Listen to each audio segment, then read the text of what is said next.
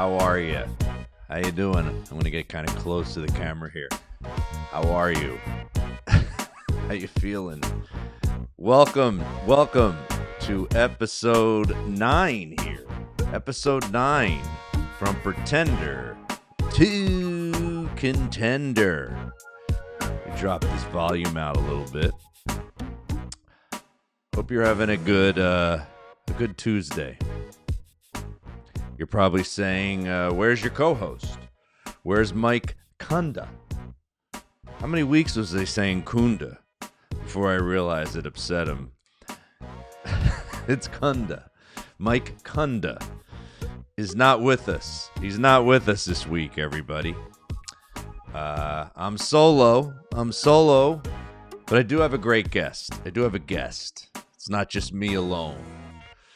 Let's uh let's fade this music out here. Welcome. Welcome to episode 9. Yes, I did just say it. Uh I'm I'm without a co-host. Um Mike's busy. Mike's got a lot of stuff going on. I guess the weather broke and those uh Yo Philly Rocky film tours are taking off. Um New York City Comedy is about to open up on April 2nd. Uh, I have my avails in to, let's see, how many clubs? I guess there's uh, Stand Up New York, there's the New York Comedy Club, there's the Comic Strip, and there's the Comedy Cellar. Uh, looking forward to uh, doing stand up again, trying to come up with new material having no excuse because I'll have uh, I'll have stage time. I'll be out there uh, building, building, and building new material. That should be exciting. What else? What else is going on in my life uh, here on a Monday? On a Monday, I'm actually putting some uh, some interviews in the can, as they would say. Uh, I interviewed uh, for today's podcast. We have a great guest, Paul Ollinger. Uh, you might know Paul. I had him on my old podcast a long time ago. He's my friend uh, that used to work at Facebook and Yahoo very early on in the companies. So um, he's very financially uh, set, and he's doing a podcast now called Crazy Money. He has a really uh, he has a really interesting life story because he got into stand up comedy uh, he was dabbling in it while he was a uh, he was a business guy, doing well, and it was what he always really wanted to do. Even though uh, he was doing well at Facebook and Yahoo, and uh, he's going to tell us all about it today on the podcast. What what he really wanted to do, how he went from pretender to contender in in his life. Um, and you should all also listen to his great podcast called Crazy Money. Write that down. Really good. Uh, he just had LL Cool J on his podcast. It's really great. He's had Dr. Drew and and a lot of other people doing great things. So I, am excited to interview him. But um, well, as I, I already interviewed him, it's in the can, but it will be on today's episode. Uh, so we got some great ones coming up. I also interviewed um, this guy Rich Redmond, who is the drummer for the country artist. Do you guys follow country? Do you guys know who Jason Al Aldean is? He's the uh, he's the drummer for them, and uh, he's awesome. He's a motivational speaker. He's an actor, and uh, and he's a drummer. Amazing drummer for Jason Al- Aldean, and uh, he'll be on my podcast the following week. So I got all these different ones. Uh, all these different interesting people I'm trying to connect to the show that are people that went from pretender to contender in their life. Sorry, I'm looking down. I have a, I have a cheat sheet right here in front of me. See the see the cheat sheet. Uh haven't done a podcast just just alone, just me. And I think I've lost the muscle. I've lost the uh the comfort as as my hair is very high today everybody. You like that? You like that? Uh, decided to decided to give it a little high look. So, uh, what else did I want to talk to you about? Uh, if you're looking for some great shows to watch, uh, I'll give you a couple of uh, tips. As you know, I love Get Shorty. Um, up to the third season now. I don't know what I'm going to do. I think I have three more episodes to watch, and then I'm done until season four comes out, which is until November of 2021. Uh, what I'm totally hooked on is uh, Searching for Italy with Stanley Tucci. Have you watched it? It's on CNN every Sunday night at nine o'clock. It's awesome. Uh, I missed half of last night's episode because I was watching uh, the Rutgers the Rutgers uh, March Madness game, and uh, and they lost. After having Jimmy Palumbo on last week, great actor, I thought I gotta watch. Uh, I gotta watch Rutgers. I gotta I gotta root for Rutgers. I mean, my sister, my sister went to Rutgers, so I mean there is a connection. I have two different friends that went to Rutgers, and Rutgers is in New Jersey, so I can root, even though I'm a community college guy. Um, so go check that out. You can you can watch it on demand if you don't feel like uh, trying to catch it live on Sundays at nine on on CNN. One of the best. Uh, one of the best like travel slash food slash history of the place uh, shows. Seems like a common genre now. What else is going on in my life? Uh, I guess I should tell you. I'll tell. I always tell the truth. Uh, one of my wife's friends' husband, uh, who moved here from Green Bay, Wisconsin, when he got married to my wife's friend. Uh, recently, I guess they've been married about four years, if I had to guess. I could be wrong by a year. He uh, he had a he had a construction business back in Green Bay, and uh, he brought it to Connecticut and he had to start from scratch, which is pretty impressive. And uh, he's doing a ton of business now. And what he's telling me is during Corona, uh, what a lot of people have been into is pimping out their backyards, trying to get really uh, fun things to do in their backyards, from putting greens to um, bocce ball courts. Uh, I don't know what else they're they're putting back there. Uh, I don't know basketball courts. You know, swimming pools, whatever. Everybody wants to be outside now. And he said he's so busy and he knew that I had an interest in um, construction and uh, house makeovers and all that. And uh, he asked me if I could give him some help because he's really busy. And uh, I'm helping him. I'm helping him this week. and uh, I'm trying to find a way after listening to my interviews on the uh, uh, today, which is next week's episode, and then Paul Ollinger's, is, which is you know figuring out how to really love something and really you know do it from uh, that perspective and to really um, commit to it.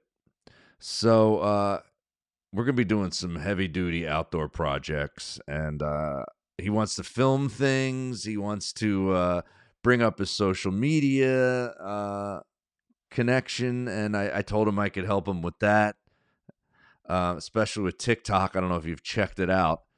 Um, in the past like two weeks, I've been kicking ass on on TikTok. I have one video. I guess it's called going viral. It's at 1.2 million views. One of my stand up videos had a couple other ones in the 500 600,000 followers or uh or um not followers um I don't know what you call them 53 clicks uh views I guess you call them views go check them out if you don't follow me yet on on the great TikTok everybody thinks you have to be young for TikTok there's a ton of old people on TikTok I just want to let you know go check it out follow me on there at the Joe Matarese, and uh, I'm already up to like thirty three thousand followers. I've gotten I've got like fifteen thousand new followers in the past couple weeks, so it's going pretty good over there. Uh, what else I want to tell you? If you could look on the screen, I have my Venmo and my PayPal on the screen there. If you want to tip during these shows, uh, don't do the don't do the YouTube tip in that way. Don't do it that way. I, I, I don't know if I even get that money. I really don't. go direct. Go direct. Go direct Venmo or PayPal. Uh, if you want to subscribe to Patreon, the show, as you know, is uh, is crowd crowd funded, as are uh, my other creative projects that I'm working on. writing something with Stacy Burek right now, which uh, we're writing a drama. We're writing a little drama. It's looking like it's going to be a web series, and uh, I could use I could use some money to put towards this project, or her, her and I could both use the money. I still have the GoFundMe out there. I'm going to put that back out. I kind of put that on hold. I'm going to kick it back in because it looks like it looks like her and I are going to make we're going to make something, and I'm excited about that.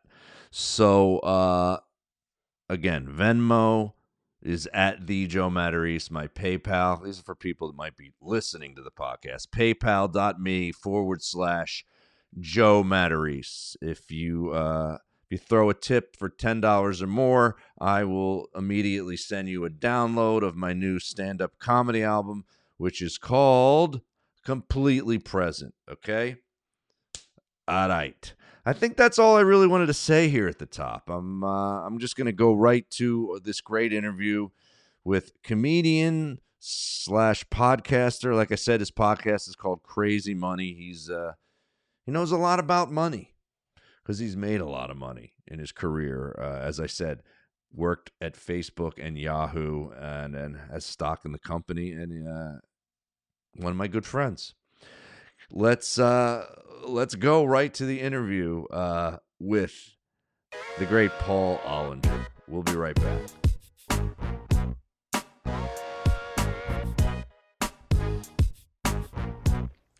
Well, hi, Paul. Hello, Joseph. How are you? I'm very well. How are you today, friend? So, so uh, I, I mean, I want to interview you and take everybody from pretender to contender, and Mhm. we'll try to do like a Pulp Fiction esque kind of uh, interview where uh, let, we'll start at the end, which Okay. is you're a stand up comedian now for how Is many years? part where I'm getting I'm getting violated in a basement by Zed? If we're No. gonna go Pulp Fiction, there's no. Oh, good. I don't. Where, where, That's the part I want to skip over. Let's spend the least amount of time where I'm in a gimp mask in a basement somewhere. So uh, we'll start them uh, where you're at now, which is Okay. you've had this pretty successful podcast going on. Mm. Um, for how long? How many episodes and how long have you been doing the podcast? And tell everybody the name of your podcast. The name of the podcast is Crazy Money. I've been doing it for two years, and I've just crossed 100 unique episodes. I've I've replayed a few because they're interview fi- they're they're interview style. They are not interview style. They're interviews. You just left. Where are you going? I'm here. Don't leave.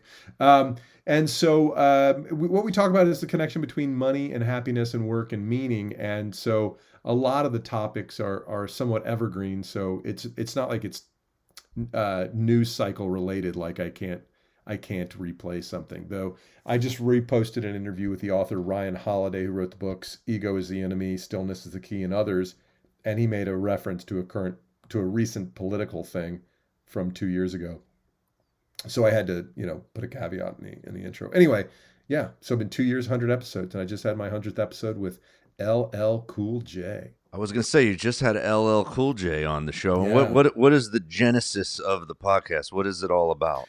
Well, you know my story. Your listeners have heard a brief description of it. So I I worked. I for I grew up relatively middle class, one of six kids in a big Catholic family. I always wanted more stuff.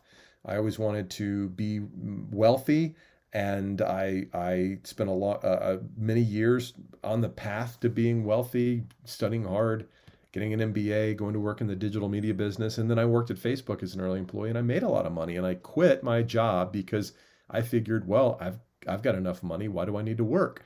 And then I Don't tell them the whole months- story in two sentences. I just want to know. Oh, well, that so we want to go. We want to go. We want to get Oh, your whole well, story the, out. The, the, the, the, the, the idea was I had an experience in my life that made me realize that just making money, money is only a part of the overall puzzle of what we need to live a complete, whole, uh, meaningful life. And I didn't know that until I had that experience. And and so I I wanted to read all these books and find out you know why and and and how we can use money uh, to to live the kind of life we want to lead instead of living our life around the pursuit of money. And you interview these people that are I'm guessing usually have a lot of money, right? And and what is what is it you'll try to find out from your guests on that podcast? Well, it's their mistakes having, with their money. That... Sometimes it's, but it's less about having um, a lot of money than it is about having a point of view around money. For example, I interviewed the Nobel Prize winning economist from Princeton, Sir Angus Deaton, who was the co-author of a study that uh, concluded that there are people who make more than $75,000 a year don't experience additional happiness, more happiness than people that make $75,000 a year. And so what I think that speaks to is the fact that once you have a certain amount of money where you can pay your bills and you know you can keep your car running and your life isn't chaos, that additional money is nice, but it doesn't make you uh, that much happier. Okay, but so it, happiness started to did that did your podcast start off with trying to find out about happiness and money and how it overlapped? And or was it originally just about money and how people handled their money and the mistakes they made? No there's there you know in the world of personal finance podcasting when people talk about personal finance they think about like dave ramsey or suze orman and it's all about how to get out of debt you know how to how to find the right credit card for you which 401k is right for you um, you know what are what are investment strategies for saving for college and things like that. That's not what I'm particularly interested in. Um, it's not about how to you know make a million bucks, how to save a million. Uh, sorry, how to make a million bucks, how to invest and beat the market, or how to save money by clipping coupons. Right? It's about it's about understanding um, about the role you want money to play in your life. Like, you know, do you want to do you want to try to be the Wall Street guy who's making two million bucks a year uh, and never sees his kids, or do you want to be the guy that's the local um, certified financial planner who works, you know, 50 hours a week and coaches his kids' baseball team? Like it's those kinds of questions, you know, and those are two different strategies to living your life, um, which result in two different kinds of uh, one is the fast track theoretically to money and um, uh, doesn't leave a lot for personal development and personal time. The other one is sort of the slower track. And you can live a very nice lifestyle on either path, but you have to decide do I want to take the slow path to making money or do I want to, you know, try to be a rock star, um, you know, uh, master of the universe? And what, and so I interviewed a guy uh, earlier this year named Daniel Markovits who is one of the most incredibly intelligent people I've ever spoken to, and is he's a law professor at Yale Law School, and he wrote a book called The Meritocracy Trap, and he talks about how um, in the old days, back in you know like the 1800s, the arist- the aristocracy made money by by owning things like factories or farms, and other people applied their labor to them. So they got to be the the uh, the the the idle rich they sat back while their capital did the work and other people's labor combined to make them wealthy. Well, today, if you're a young, smart person and you want to guarantee to make a lot of money, what do you do? You go to law school and you, or you go, uh, you become a doctor, or you get your MBA and you go to Wall Street. And each of these paths is a relatively predictable way to make a pretty good living if you're at the top of the top of the heap. However, the only way you make a lot of money is by by showing up at the office or putting your time in on, you know, before COVID, you know, traveling to create value for the clients. And that is time that you spend away from uh, fishing with your kids, uh, taking trips with your wife, or um, just spending time with your family. And so these are these are trade-offs. And so what his argument, as it related to the elite people or the the most the the most um, high the most high earning people today, is that the way you're going to do that do that is a way that is going to trap you into a lifestyle that's that's going to make you freaking miserable. Hmm.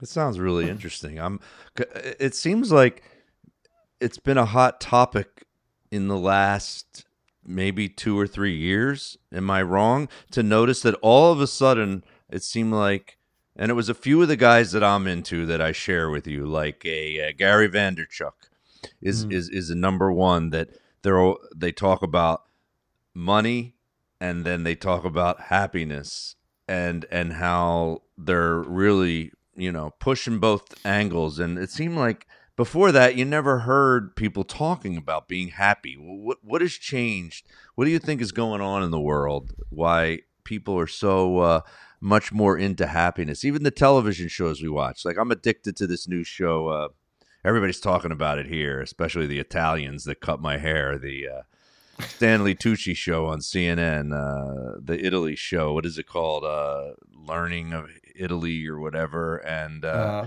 you see how happy everybody is, and you seem to notice it more. And it seems just what what, what Well, has changed? Because you're a guy that grew up, you know, trying to make a lot of money. Basically, if you go to business school, where was anyone in your business school that you would meet? Were they interested in happiness? Well, I think the school I went to, which is Dartmouth's Tuck School, was a, a place that people went because it was a very friendly collegial. It was very it was very challenging academically, but it was a very it is known because you're stuck up in the woods together. Uh, it is known as being a place where you have to be uh, very collegial and that you that you are that you're committed to the school, you're committed to your classmates. Um, and and so I, we we might have had a bit more of that than you would have had at other more competitive schools, but you know um, I, I think the discussion of happiness probably has to do with the amount of uh, the, the the number of discussions that are going on today. I mean, you know, ten years ago there were probably I don't know a couple thousand podcasts, maybe. Today there's 1.7 million Right. and so, there's a lot more discussion on every topic. And and when i was thinking about well what would i what what do i have to add to any kind of con- any kind of conversation i just found myself at this point in my life where i was like okay i figured out the money part. Now what like but but why do i feel like i'm missing something? Like and, and so i wanted to add to a conversation that i didn't see being had or that i didn't hear going on I when I looked at money podcasts, what you see are people talking about money in marriage, money in kids, money in travel. You don't see money and happiness that much. Um, there, there, there are plenty of people that talk about it, and there's more of it. I think you see even in kind of the the the, the broader press, guys like um, uh, hang on, never mind. I'll I'll mention him later. But uh, do you edit this, by the way? I can.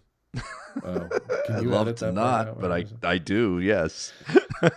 Sometimes. You don't have to, but we can take this whole point out. Why is this somebody? Joe's a Nazi. I'm just kidding. Um, uh, it's you St. all- Patrick's Day. Well, you're also leaving out of the puzzle here because we still haven't gone from pretender to contender. The listeners and the viewers need to know that you also left the money field to go into stand-up comedy, and Well, I left the field of making money. I wasn't in the finance business. I was working at Facebook. You tell me. Look, I'm your guest. You guide me, baby. I'm here. Okay. You ask me a question. I'm going to answer it. sure, sure, and you're doing great. Thank Um, you. because they should know that um, you basically stopped working at, at we'll get there at at two big entities to you know go into what you really thought you loved that made you happier which was performing and stand-up Yeah. comedy and then that evolved into the podcast And what did you tell me? What did you tell me seven years ago? What was your guidance to me? Yeah, so people should know. I was like, I kind of mentored mentored you for about like three or four months. We were working together, Yeah. and I said, talk about what you know, and you know a lot about that stuff. I said, no, but what did gonna- you I- say when I said I'm going to get into comedy? What did you say? You said quit now. I also said comedians are gonna hate you, but that's because it's gonna be like that. uh, When you're ma- when people hate you, that Yeah. means it's good because they Right. do, they don't want to. I said they'd rather. What did I say? You'd be better off being HIV positive in comedy than being uh, financially successful. That the comedians hate well- guys that have money. Well, yeah, no. Well, uh, being sick would give me would, would create points of empathy both with other comedians Mhm. and with with audiences. But yeah, it's it is a stretch when you start talking about, oh, I had this experience. Look, any comedian now that I've been in it again for six years, everybody resents the new comedian coming in, going like the, all the new, you know, comedy school graduations. It's like, oh, great, here comes eight more people that are going to clog up the clubs. And, you know, are gonna are gonna take spots away from people that have been in the business. Everybody resents that, Right. you know, and and it's it, you, you resent the ones that are only mediocre, but you resent the good ones more because you're like, ah, shit, that person's good. I have more competition. But okay, let's go back in time. Right. Okay, so But I, worked want to go Biz- back in time, but I do want to ask a question there, which is Yes. Yes. because you're doing a podcast and you're interviewing all these successful people. Are Mhm. you don't do any video of your podcast? You do straight audio, don't you? Just straight audio. Yeah. Yeah, because I think when you do straight audio, you probably don't get it as much. But if you were putting video up there, I bet you'd get trolls go you know basically like fuck these guys like people love to hate people Oh my God! Uh, There's I had a woman money. on. I had a woman on named Jennifer Risher a few, uh, probably a few months ago now, and she wrote a book called "We Need to Talk," a memoir about wealth, and it was all about how she and her husband made a lot of money as early employees at Amazon and Microsoft, and Mhm. um, and um, I think it was Microsoft. Yeah, it was Amazon and Microsoft, and and you know the comments I got when I published that on YouTube were just you know she's trash, blah blah blah, and she you know what a garbage human being for sh- sharing her point of view of making money, and it's like there's so much hatred out there and resentment for anyone who's done well, and to to try to talk about it in a reasonable way and say, well, what what should we want from life? And it's it people would rather you yeah, people would rather you be sick than be than be successful and happy.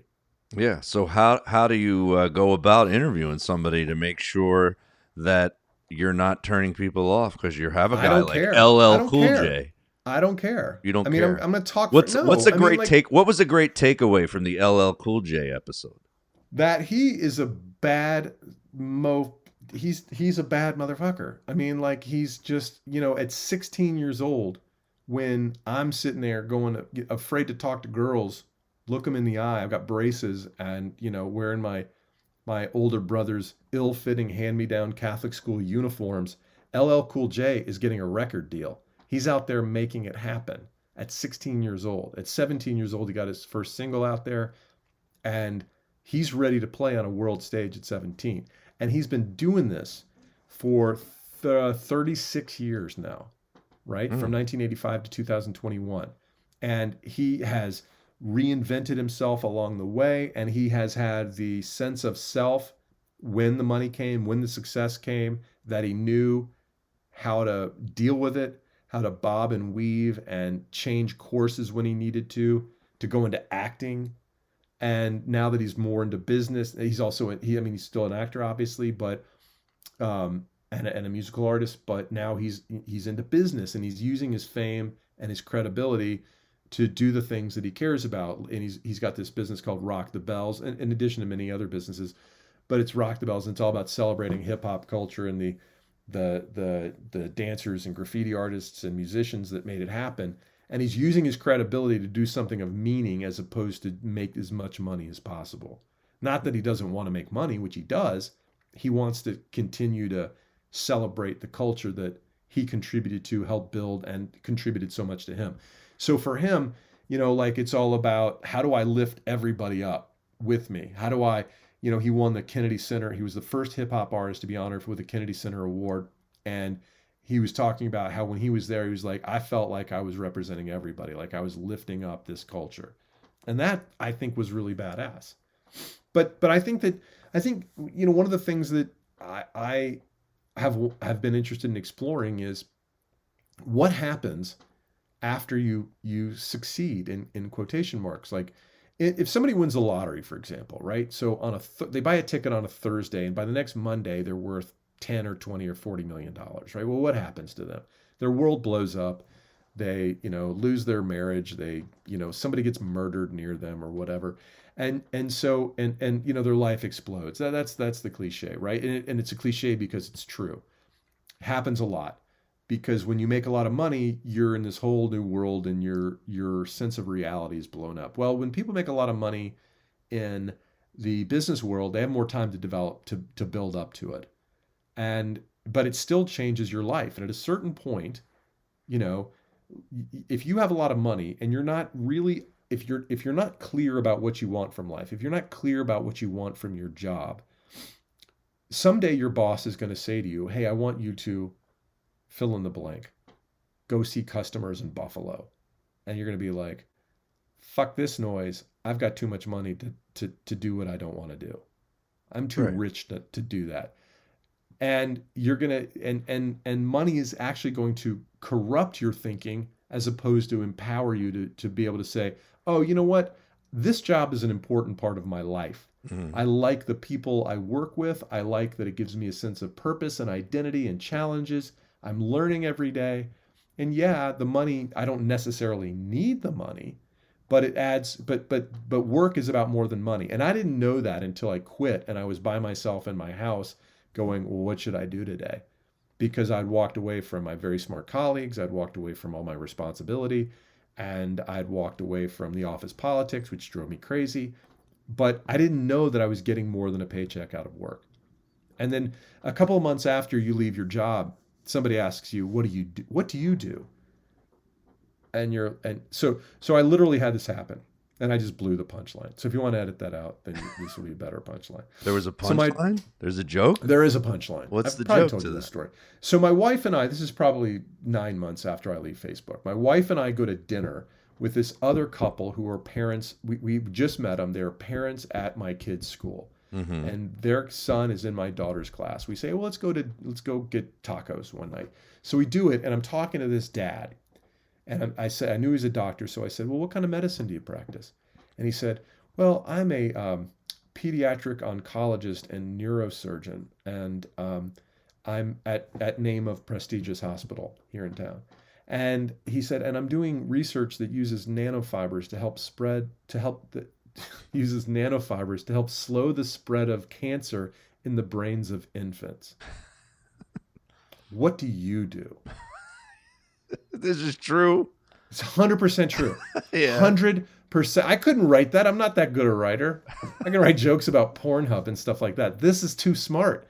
He literally said that to me, and I was like, I, I, I I'm a blogger. I don't know. I don't know what I am.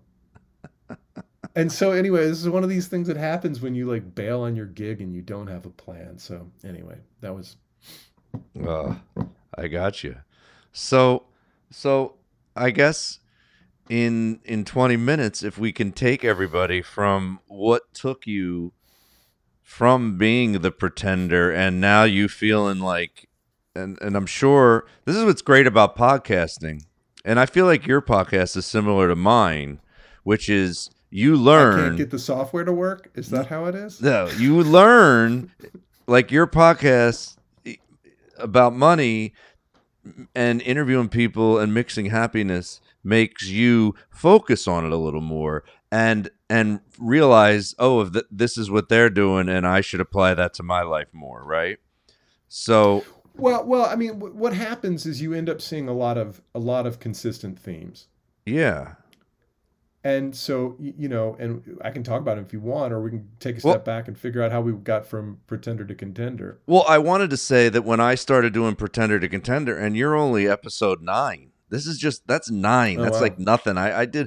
an, a show for 6 years where I think I did like 350 episodes Yeah, Um, but what I'm feeling already, and it's amazing, in the past, just in the past two weeks, I started focusing on what do I like to do and weeding out the things that I don't like to do, and and I mean career wise, mo- you know that they pay money and f- f- focusing on those things, and it was amazing how much happier I started feeling. And it's not like I I didn't book any sort of jobs, but I just started trying to book jobs and what I really want to do. And I was like, oh my God, this makes me feel better. yeah. And have you found that? Have you found? I found this this weird thing in COVID is that I have been far less stressed in the last year on from a from a comedy perspective definitely. because because I'm not sitting there worried about what gig I didn't get and who what other comic did get a gig. You know, my FOMO has been at zero because I feel like everybody is, you know, the clubs that are open are open at maybe half speed and not necessarily I I mean, they're in weird markets and they're not selling a lot of tickets until recently. and now I'm feeling like, all right, it's time to get busy. I'm getting my shot next week. But but like for the last year, I really haven't stressed about like I gotta be, I gotta try to get myself booked. I gotta blah blah blah. I gotta do this. I gotta do that. And I feel like I, I'm not missing out because you know everything's closed in New York City, which was the second best market for me after my home city of Atlanta, Right. and everything's closed in LA. Of course, I was just getting to the point where I was getting booked on the road, and then everything shut down. But you know, what are you going to do after a certain period of time? Right. But is there a transformation in your in your life story or where you start and where you are now where maybe you weren't like that always where you were a different way and you were like pretending and now you feel like you're being more of what you really are are passionate about? Was there Well, okay, so let's go let's go back then because I Okay. think that you could you could look at this a lot of different ways. All right, so I was I was I I told jokes. The first time I ever told jokes was in business school. I, I hosted a talent show. You know, I went to business school because I wanted to get a good job and make a lot more money. And I never expected to find uh, to to get bitten by the comedy bug at business school. But I told jokes in front of a crowd and I murdered and I was like, "Oh, I'm a comedian. That's what I am." And but I had eighty thousand dollars in student loans back in 1997, which would be like one hundred thirty thousand dollars today. And I'm like, well, I'm not going to be a comedian for a long time. So I went to work in the digital media business early in like in 1997. I went to work for a music website called Launch.com. That became we we got we went public. We crashed. Yahoo bought us. Then I worked at Yahoo for four years. And while I was at Yahoo, the stock rose a lot, and I was able to pay off my student loans. And after that, I was like, okay, I've always wanted to be a comedian. I'd been doing open mics. I'd taken a comedy class. You don't like, have to I- talk super fast, just say. Well, I'm trying to get it in because I know I'm trying to tell the story. All right. Got it. And then on Tuesday, I had a latte. No, so okay, so so so I basically you said you said earlier I quit the corporate world twice for comedy, and I did. So I left Yahoo, and I went and I started telling. I started working out in L.A. at the Improvs in Orange County every every weekend, hosting out there. I had a great gig. And does does comedy get you a job? Like, is there anything in business where like you were using that skill of being funny and you felt like it got you hired? Sales, sales. No, comedy is sales and comedy are very closely related. I think sales is performance to some degree. It's Mhm. it's per, it's there's getting the meeting is a lot like getting yourself booked. So you got to call a lot of people. You got to you get ignored a lot. You know, few people don't call you back. You know, they don't return your emails. And so getting the meeting is a lot like getting booked when you're not known. Um, and then once you get the meeting, you go in and you, you're in front of a group of people, and they're like, "You have an hour. What? Make us laugh. Make us feel something. You know, make us want to buy your product." Right. And that was really fun. Actually, that was, you know, before I was even doing comedy, I would go in and I would try to involve uh, a group of people. Like I'd be in, I'd, I'd be in front of the HBO uh, team at BBDO Advertising, their their their media buying team, and I'd and I'd be trying to sell the music website, and I'd ask the team, like, what what what was the song that you got your first kiss to, or something like that, you know, like to try to bring them in, get them thinking about music and the emotions around music, and tie them into the product that I sell. Oh, now that we're talking about music, have you heard this song? Blah blah blah. Well, here's what we do at Launch.com, and you bring them into the meeting, and you're and you're performing you're telling jokes, you're making them laugh, you're making them like you because in the end, they can buy from, you know, say they can buy from 50 different people. They can put their advertising on ABC, NBC, outdoor magazines, blah blah blah. They're going to put a lot of different people on a media plan. And what you the people they put on there are the people one they have to buy and secondly the people they like. That's how it works. Right. And so I wanted to leave that room having them like me. And you take them out to dinner and you build a relationship and you're not going to screw them over and all that stuff. That's important too. You're not going to make them look bad in front of their clients. You're not going to make them look bad in front of their bosses. All that stuff is important. But yeah, there's a there's a lot of comedy and performance that goes into the sales function. That explains, if you remember a few years ago, pre COVID, I got a gig doing comedy at, uh, um, not NYU. Um, why am I forgetting? It's so pathetic. What's the school on the uh, Columbia? Columbia. Columbia. Business. Col- Where your wife works and you couldn't remember the name That's of the I know. Well, she works at the medical center, not the university. Columbia, uh, the Columbia um, Business School Yeah. hired me to do comedy there, and they had students that they wanted me to teach. Like maybe I think we had three classes, and then they put on a graduation, and I like Yeah. hosted it, Yeah. and all of them were fucking hilarious. And I was like, this explains how close business and comedy are together because these. It's you got to have a personality to be a good business person. You can't be like a like a dud. I guess you can nowadays because it's all over Yeah. the internet. But if you're bad I on a think- I Zoom mean- call, you're fucked, right? Well, I you know, uh, building rapport is a uh, yeah. I mean, it, it's it's far more easily done in person than it is done over the over the over over the, the computer over Zoom, over Right. web conferencing, whatever. And I don't. I mean, I feel for people trying to conduct their lives over Zoom. I mean, I've done twenty five Zoom comedy shows, and they're terrible. Well, you should be know, I've doing got the two coming up in the next ten days. you should be doing the business ones like I did, where it's business people and uh, Oh, I'm doing it. because they need though they need to hang out. I mean, it's gonna end. Uh, I feel like it's gonna end soon. I don't know. I've had one I shot so. also. I think So- so. So so you're in business school. So what's the next step to your to your pretender to contender story? Well, I so what I was going to say is, you know, like I, um, you know, pretender could mean I was I was sincerely involved in bit. I was sincerely committed to my jobs. I worked hard. I did well. Did and you ever feel like a pretender as a business person, where you're like, Yes. I'm not, these So guys are way better than me? No, not like they were better than me. I think it comes down, you know, when I when I when I, I so after two years doing comedy in LA, I got engaged, and I was like, geez, I don't know if this like you know, if I'm going to be able to be a provider for my family by doing comedy. Certainly not what I where I was before. And they're like, look, it's a ten year road. You're not going to know for seven years whether or not you're going to be good or not. And I was like, are you kidding me? So I went back to work and I got a job at Facebook as an early employee at Facebook. Just so you know, you know, comedians don't ever think like that.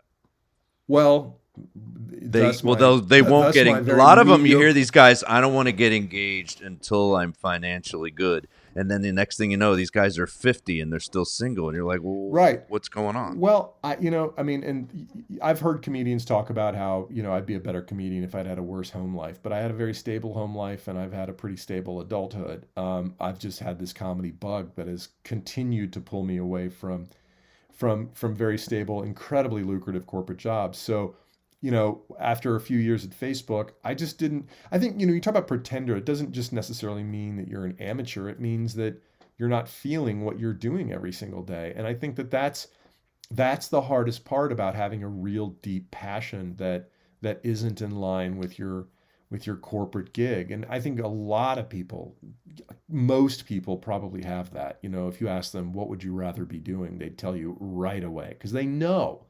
And they count the hours until five o'clock at night, and they count the, the years until they can retire. And I I didn't like feeling that way. And when you when I got a certain amount of money, I just bailed on work. And I mean, I almost I I was trying to explain to my my my coach there, my my executive coach was was like saying, I just want to be me. I just want to get paid for being me. And I couldn't put it and that, that sounds egotistical, but I, I promise you it's not. It's it is I want to I want to live authentically every day. That's what I was trying to say. So And how so- how are you successful if you didn't have that passionate feeling about working at these companies? How did you do well? I If you did wanted to well leave- because I, did, I, I still cared about my job. I cared about my business. I just Mhm. didn't feel I didn't feel. And the older I got, and the more and the, the higher I rose, I got promoted twice at Facebook. And the higher I rose, the more I had to be in. I had to act and be in line with the corporate, you know, uh, um, messaging and all that stuff. The the the more I felt at conflict with being myself every day at work, and I, I at a certain point I just was like I'm I'm not feeling it. My heart's not in it. I'm leaving. And that was a very expensive decision to make. But um, I didn't know I didn't have any idea how expensive it was until several years later. But Did friends I- and family think you were crazy? Th- they've always thought I was crazy when I was making rash decisions like this. And and in the end, sometimes they're right and sometimes they're not right. But but uh, uh, let- let's talk about pretending. So the big mistake, if I could change one thing about the way I left Facebook, it, it wouldn't be that I left Facebook. It would be how I left Facebook, and the way I left it was without a plan. Because I knew in my heart that I really wanted to, you know, be a comedian again, but I didn't have the guts to admit it. And I I just goofed off for basically 2 years. And then I really started trying to go back and I was I started going back to open mics here in Atlanta where I didn't know anybody, I didn't have relationships. And I went to a few, they went okay. And then I went to one on like a Tuesday night at a bar and I bombed so bad that that night I went home and I started looking for a job again.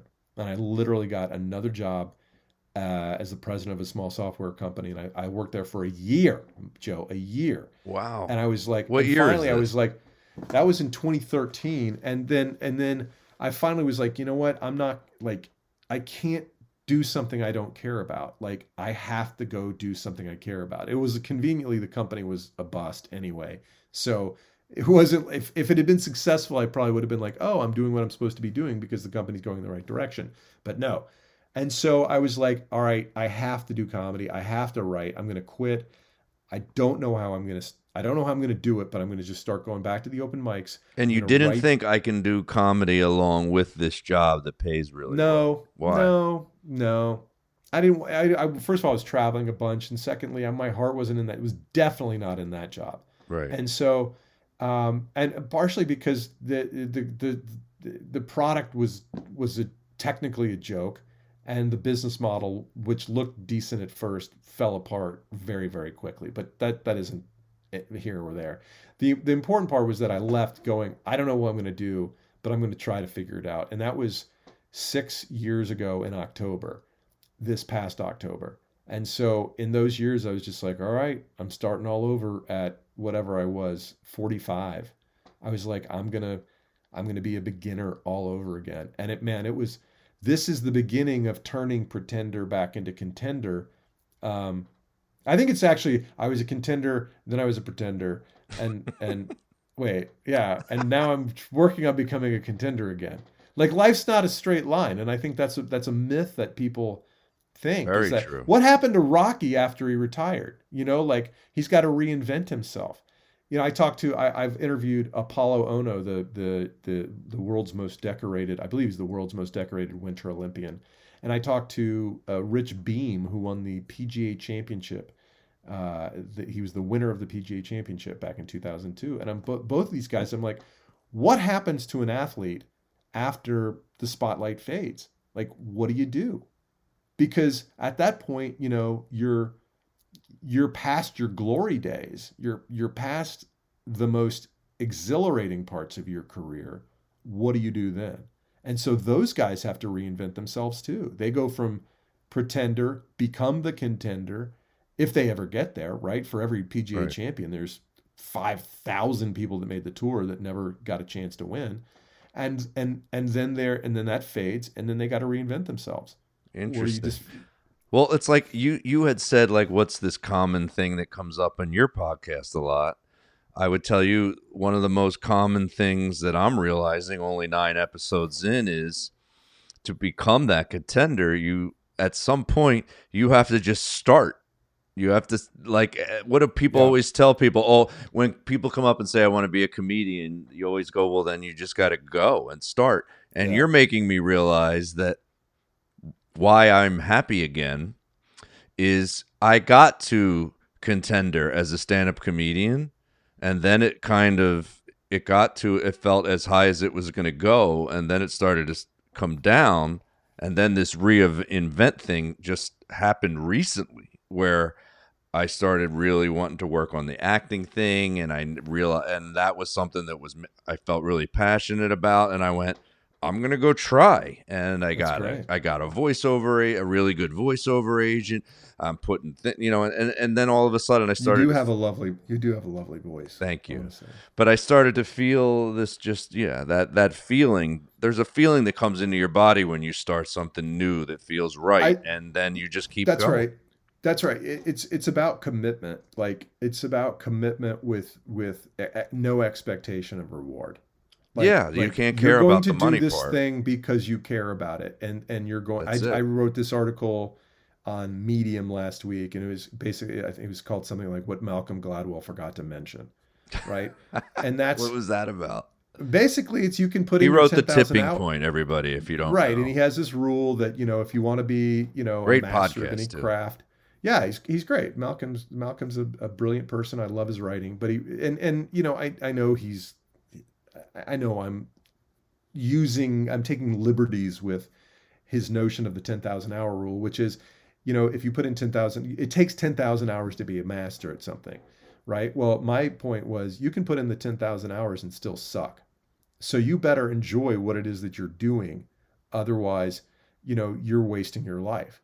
Because Right. if you're putting in 10,000 hours to be a great comedian, 99.999% chance that you're not going to make any money, that nobody's going to ever hear your jokes, and that you know you will be sorely disappointed with the level of success you're going to have. And so you better be doing it because you love doing it. You better be doing it because you like being around other comedians. You better be doing it because you like to write and you get some kind of satisfaction out of it. Because otherwise, that's all you can, that's all you get. That's all that's guaranteed is the ability to sweat and pour your blood into something. And if you don't genuinely feel that in your soul, you're doing the wrong thing. You are pretending. Wow, he nailed it. Fucking Rocky music came on in that last speech. dude, Dude. dude, dude. That's like the heart out of the of the interview. So so where can they get your podcast? Where can they uh you know, you should do some video, or at least do some short little I know, I know. I've been lectured recently that I need to be doing video. You got that kick ass camera, I remember that. Yeah. Um, I uh, you can find my pod. You can search Crazy Money Podcast on the Uh-huh. Google or anywhere you get your podcasts. We're pretty much there. And uh, let's see who's uh, who who I, I've I've had some amazing guests recently. I know you had Dr. Drew on there. Dr. Drew was one of my early guests. I had his uh, R- uh, Ron Lieber from the New York Times, Paul Sullivan from the New York Times. I've had I've had incredible, incredible writers, authors. But no one James- connected to any of the Rocky movies has ever been interviewed. As far as I know, you got Oh, to get have Carl Weathers or or uh, Mr. Carl T on there. That'd be great. It'd be a good interview, Mr. T. What do you think he? You think he's rich? That's a good one. Mr. T? Yeah. Uh, I I don't I mean if you're looking just pure finances, probably not rich, but you know, I mean he's probably doing uh those Appearances. confer- yeah, he's doing appear- personal appearances, which boy, that's a tough way to make a living. Um No, I, I don't mean that. I, I mean that sincerely. I mean like um you remember Tom you, know Tom Wilson, the the comedian Yes. who was in Back to the Future, Yes, yes, played yes. Biff in Back to He's the got Future. that great. My old listeners used to make fun of me because I used to play that song. He has a really funny song about uh, questions because and it, it's all the questions yeah, everybody exactly says. right. Yeah, that's Yeah. right. That's right. What was to play it at the like? end of every episode. You know? right. No, so he's he, he told me uh he was like, you know, I did some of those appearances signing those headshots next between like Doc from the Love Boat and somebody else, and he's like, I don't. He's like, I don't ever want to have to do this again. He's like, I'll go. I'll go to Home Depot. I'll work at Home Depot. I don't ever want to do this again. I hope I'm not speaking out of school because he didn't say that on stage. But I was. He was a real gentleman. Every time I worked with him, and I, I enjoyed getting to know him a tiny bit. Funny But I was like, yeah, I think that would be weird to try to monetize celebrity from like 30 years ago. But that's what I'm talking about. It that's exists. like that's what I but if you hate it, just you got to get out and you got to start. You got to find not- something new and try. Right but so so what i'm saying that's what i'm saying is like don't don't be jealous don't don't be envious of anybody else's situation in life you, you'd be like boy that gopher from the love boat had it made it's like really for like seven seasons what's he doing now you know like The I, I think actually now. he became a politician yeah he was he's a, a politician in California. okay well there's there so there's somebody that that actually did something really interesting afterwards. We should But you worry know more about Ted Lange, the guy that was the bartender on the Love Boat. We should worry about him. You remember my old Washington- joke about name? him? washington what was his name His name was uh, God, Careful. Careful. Isaac. Isaac. the bartender. And he used to do the finger points. He would go, "Yeah." I used to do a joke about him. I said, "The saddest thing is he's a real bartender now, and he uses the Love Boat as a job reference on his Oh bartending resume." Go, But that's the thing. That's the thing. That's what I'm talking about. You know, this pretender to contender man. Life's not a straight line, dude. It's not a straight line. I mean, Right. if I'd played my career perfectly, I'd be the president of Twitter or some shit like that right now, right? Or I'd be or or or I'd be making millions as a venture capitalist or something. But like other things worked their way into my head. And so don't think that once you win the championship in Philadelphia, like your life is going to be perfect from that point on. That's right. All right, Crazy guys. Money Podcast. Thank you for checking it out. Yes, go check it out. And uh, I thank you, Paul, for doing the. Uh, we can chat for a second after I hit finish, but uh, we'll be right back with uh, Mike and I giving our little uh, takeaway at the end of this episode. So don't go away. Thanks, Paul. Later. Thank you, Joseph.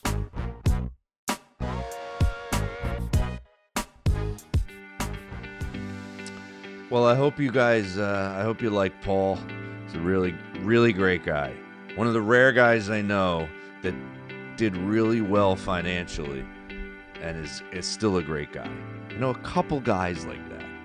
Some people just don't like people that did well financially. I think that's ridiculous.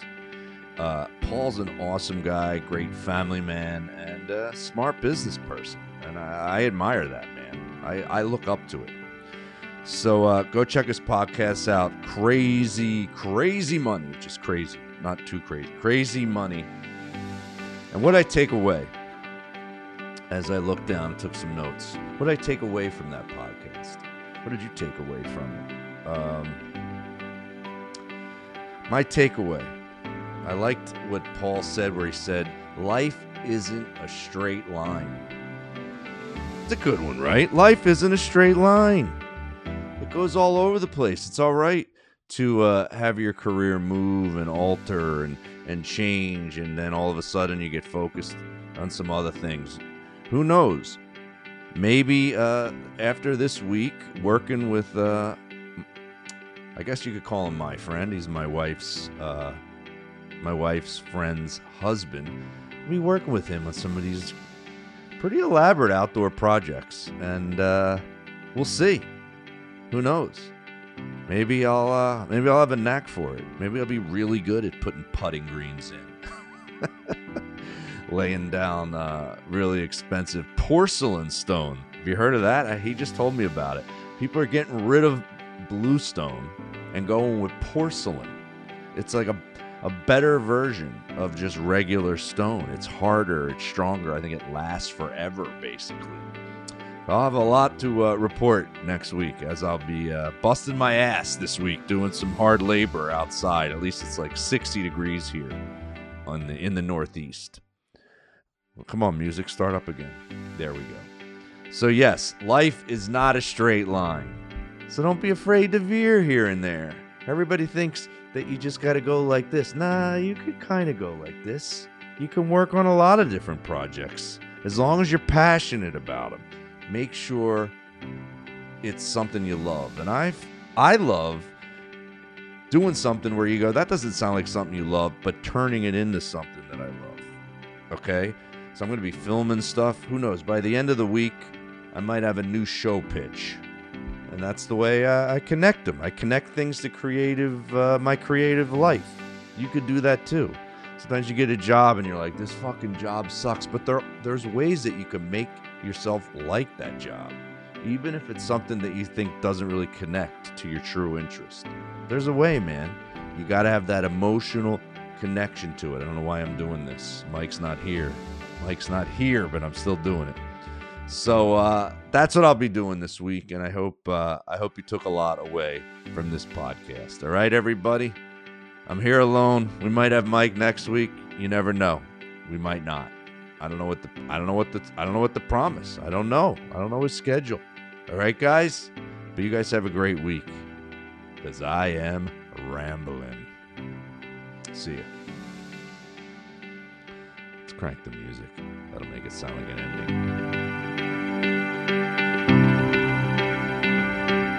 All right, guys. That's the ending.